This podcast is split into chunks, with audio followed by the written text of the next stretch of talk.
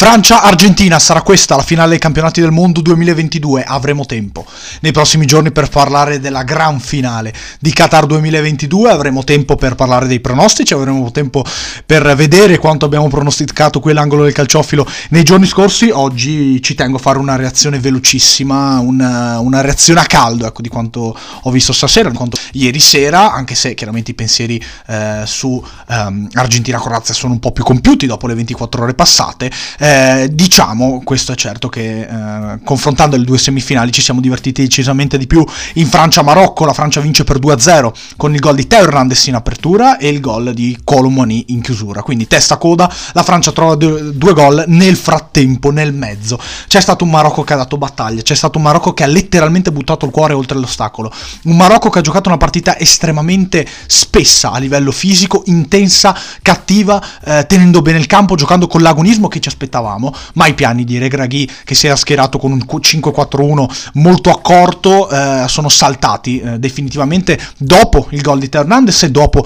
l'infortunio di Romain Saiz. Il Marocco finisce eh, in maniera un po' ingenerosa questo mondiale senza segnare, con diversi giocatori infortunati, ma con la sensazione di, di, aver fatto qualcosa di storico. Marocco che già storicamente si era segnalata eh, come la prima squadra africana a superare la fase a gironi di un mondiale, era successo nel 1982 ed è successo anche eh, quest'anno, il Marocco ha fatto di nuovo la storia, eh, 40 anni dopo è stata la prima squadra africana a raggiungere le semifinali del mondiale, insomma è un Marocco che ehm, se ne va a casa di io direi senza la mano in bocca, ci sarà ancora la finalina del terzo quarto posto per definire. Se la squadra di Regraghi salirà sul podio, eh, sul podio. C'è da dire però che questa squadra ha emozionato ancora tantissimo stasera, ha emozionato e soprattutto ha fatto una partita di livello, eh, meno direi dal punto di vista tecnico, ehm, era, aveva già dimostrato di non essere totalmente cinica sotto porta nelle scorse partite quando deve, doveva allungare, quando doveva vincere la partita, era successo contro la Spagna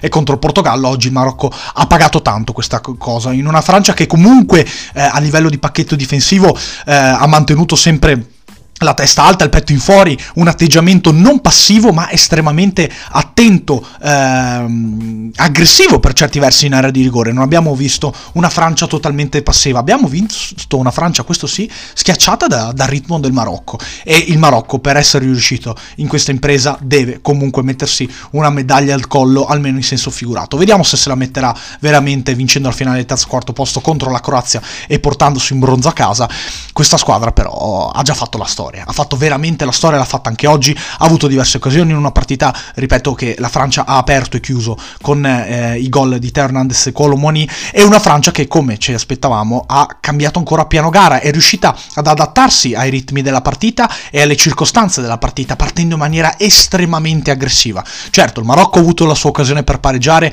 eh, nell'intervallo piuttosto lungo del match tra l'1-0 e il 2-0 eh, dei Galletti, però attenzione perché anche la Francia Francia nel primo tempo dopo essere passata in vantaggio con il gol del rossonero Teo Hernandez ha avuto altre occasioni con l'altro rossonero Olivier Giroud. Eh, che ha mancato l'appuntamento col gol quella clamorosa ingirata eh, di Mancino era mm, una palla nelle sue corde, una palla che poteva trasformare in rete, ma mm, Olivier Giroud non è riuscito a segnare il gol del 2-0 nel primo tempo, il suo quinto personale in questo mondiale. Non ha segnato neanche Mbappé, che a dire la verità ha fatto un'altra partita eh, dominante, dominante a livello atletico. Eh, era chiaro come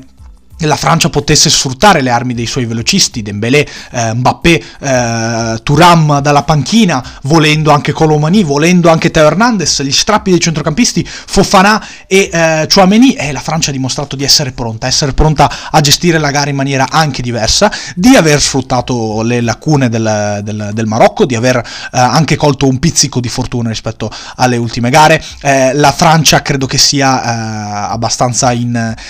in debito con la fortuna fortuna perché eh, effettivamente insomma tra il rigore sbagliato da, Harry Kane tra qualche occasione mancata dal Marocco eh, potevano arrivare più gol subiti nell'arco dei quarti e delle semifinali. Ed è una Francia che peraltro ha perso Rabiot eh, per, per, influenza, ha giocato al suo posto Fofana, eh, non ha giocato nemmeno Upamecano, anche lui per influenza, ma al suo posto Conate, eh, al suo posto, al posto di Rabiot Fofana non hanno deluso, hanno giocato comunque una partita secondo me abbastanza spessa e questo dimostra come la Francia sia il centro mondiale del calcio probabilmente insieme al Brasile eh, e a questo punto direi anche a livello, a, a, a, anche um, l'Argentina a livello di talento naturalmente, a livello di individualità, cerco ovviamente di spiegarmi bene la Francia ha avuto già diverse mancanze eh, nelle convocazioni, già di una, un'assenza pesante è stata quella di Benzema alla vigilia del mondiale, eppure eh, anche con delle defezioni all'interno del, del percorso la Francia eh, si è presentata sempre con, eh, con una formazione estremamente invidiabile, favorita sulla carta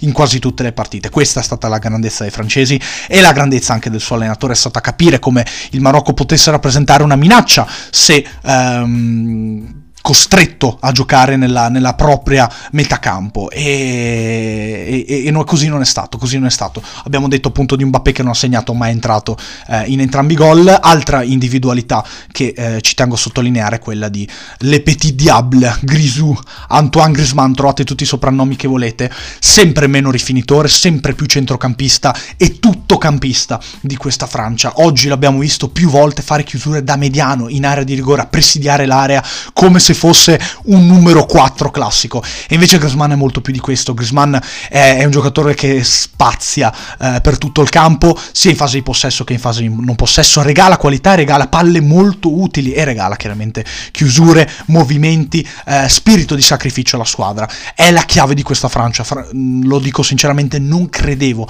che Griezmann potesse avere tutto questo eh, impatto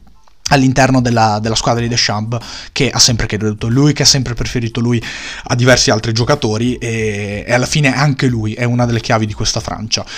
Francia che andrà a affrontare per la troisième, mettiamola in, questo, in questi termini, quella per la terza colpa del mondo, mm, la terza finale peraltro, eh, del, del, della sua storia, andrà a affrontare l'Argentina che cerca la terza, quindi sarà terza per una delle due sicuramente in un'Argentina che invece giocherà la quarta finale storica, eh, la seconda nel giro di, di otto anni dopo quella del 2014, persa contro la Germania per gol, con il gol di Mario Götze. Eh, e francamente c'è poco poco da dire in Argentina-Croazia. Messi show totale, Messi show totale su tutta la linea e va a, sigue tappando bocas, come si dice in, eh, in, spagnolo, continua a tappare bocche, a chiudere ehm, ogni dibattito possibile immaginabile sul suo valore, sul suo valore con l'Argentina, sul suo valore nelle grandi partite con l'Argentina. È chiaro, eh, la squadra di Scaloni che ha presentato uh, un assetto ancora una volta inedito, uh, ha sempre giocato coi favori del pronostico, questo va detto. È una squadra che ha affrontato squadre sulla carta potenzialmente uh, inferiori a lei a livello fisico, a livello tecnico soprattutto, però eh, le ha sempre superate con successo, con convinzione, eh, rischiando, come nel caso eh, dei quarti di finale in certi casi, ma riuscendo a prevalere sempre sul campo. E anche contro la Croazia non c'è dibattito. Eh, L'Argentina che segna con Messi su rigore, in, nel primo errore clamoroso del mondiale di Josco Guardiol, che chiude eh, un po' malinconicamente eh, questa Coppa del Mondo, quantomeno a livello di semifinale, poi ci sarà la, la finale del terzo quarto posto con questo errore giocatore non scappando su una palla in profondità che eh, Julian Alvarez è bravissimo a capitalizzare. E Scaloni ehm, è grande all'interno di questo mondiale esattamente come Deschamps per la capacità di adattare la squadra a diverse situazioni. L'Argentina si è messa in campo col 4-4-2, ancora con Messi e Julian Alvarez davanti che ormai fanno coppia fissa, a discapito di Lautaro Martinez, a discapito di Angel Di Maria, a discapito di altre figure che avrebbero eh, reso l'Argentina anche eh, diversa dal punto di vista tattico.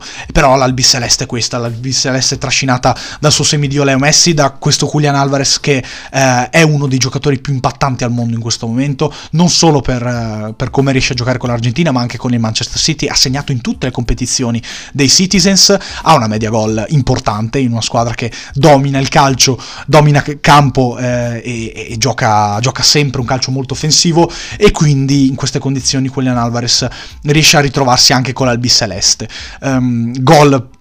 per lui nel primo tempo, gol per lui nel secondo tempo, doppietta tra l'altro in modi diversi da uomo d'area il secondo, da eh, cavallo a campo aperto il primo, insomma è, è, è, un'Argentina esaltante, esaltante in maniera vera e propria per quanto abbiamo visto finora. Certo, eh, a differenza della, della, Francia ha avuto un percorso leggermente più agevole, ma quante preoccupazioni e, e che storia sta vivendo l'Argentina dopo la uh, prima gara persa con l'Arabia Saudita. È, eh, sembrava un mondiale mh, mm, scritto in senso negativo fino al gol di Lionel Messi contro il Messico, poi è cambiato tutto, poi si è accesa l'Argentina, poi l'Albiceleste è diventata la squadra di cavalieri, ser- di cavalieri serventi a servizio di Leo e anche eh, contro la Croazia eh, è venuta fuori questa unità, Con, in una gara in cui gli avversari, mi riferisco proprio eh, alla Croazia, eh, non hanno mantenuto secondo me le attese, anche perché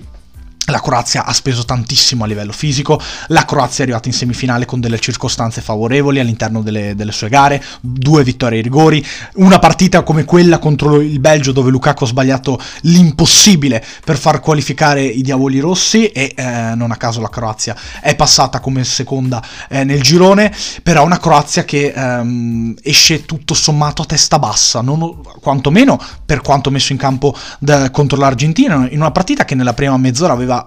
verosimilmente controllato, eh, non tanto a livello di occasioni, ma a livello di possesso e soprattutto a livello di stabilità difensiva. Da quell'errore in poi, da quel, quel, da, quella, da quel vuoto difensivo in poi, la Croazia non si è più ripresa. Era difficile, ripeto, pronosticare una Croazia ancora arrembante, ancora estremamente concentrata, ancora estremamente presente per, per tutto l'arco dei 90 minuti. E così è stato, così è stato sostanzialmente. C'è qualche rammarico secondo me perché io credo che ripeto, la squadra di Dalic avrebbe potuto affrontare la partita eh, in maniera diversa dopo il gol dello svantaggio, ma è chiaro che i valori siano quelli. L'Argentina è quella, l'Argentina insegue la terza, la Francia insegue la troisième, domenica alle 16 c'è la grande finale, la finale dei campionati del mondo. Una volta ogni quattro anni ci possiamo godere questa partita. Ricordatevi con chi sarete, eh, cosa starete facendo, perché comunque si farà la storia del calcio, sarà proba- o sarà il secondo mondiale di Mbappé vinto prima dei 24 anni, sarà il primo storico mondiale di Lionel Messi che coronerà una carriera da numero uno assoluto a livello storico per quanto vinto eh, tra club e nazionale. Insomma ragazzi, siamo pronti a goderci la finale dei campionati del mondo domenica, siamo pronti a vivere le ultime battute di questo mondiale, però per eh, avvicinarci parleremo ancora del, dei, delle semifinali, parleremo ancora della finale, parleremo ancora del potenzialmente la finale del terzo quarto posto, delle due eliminate, far, trarremo qualche giudizio, quindi continuate a seguirci. Eh, io naturalmente per adesso vi ringrazio eh, per avermi ascoltato e come al solito vi do appuntamento ad un prossimo podcast.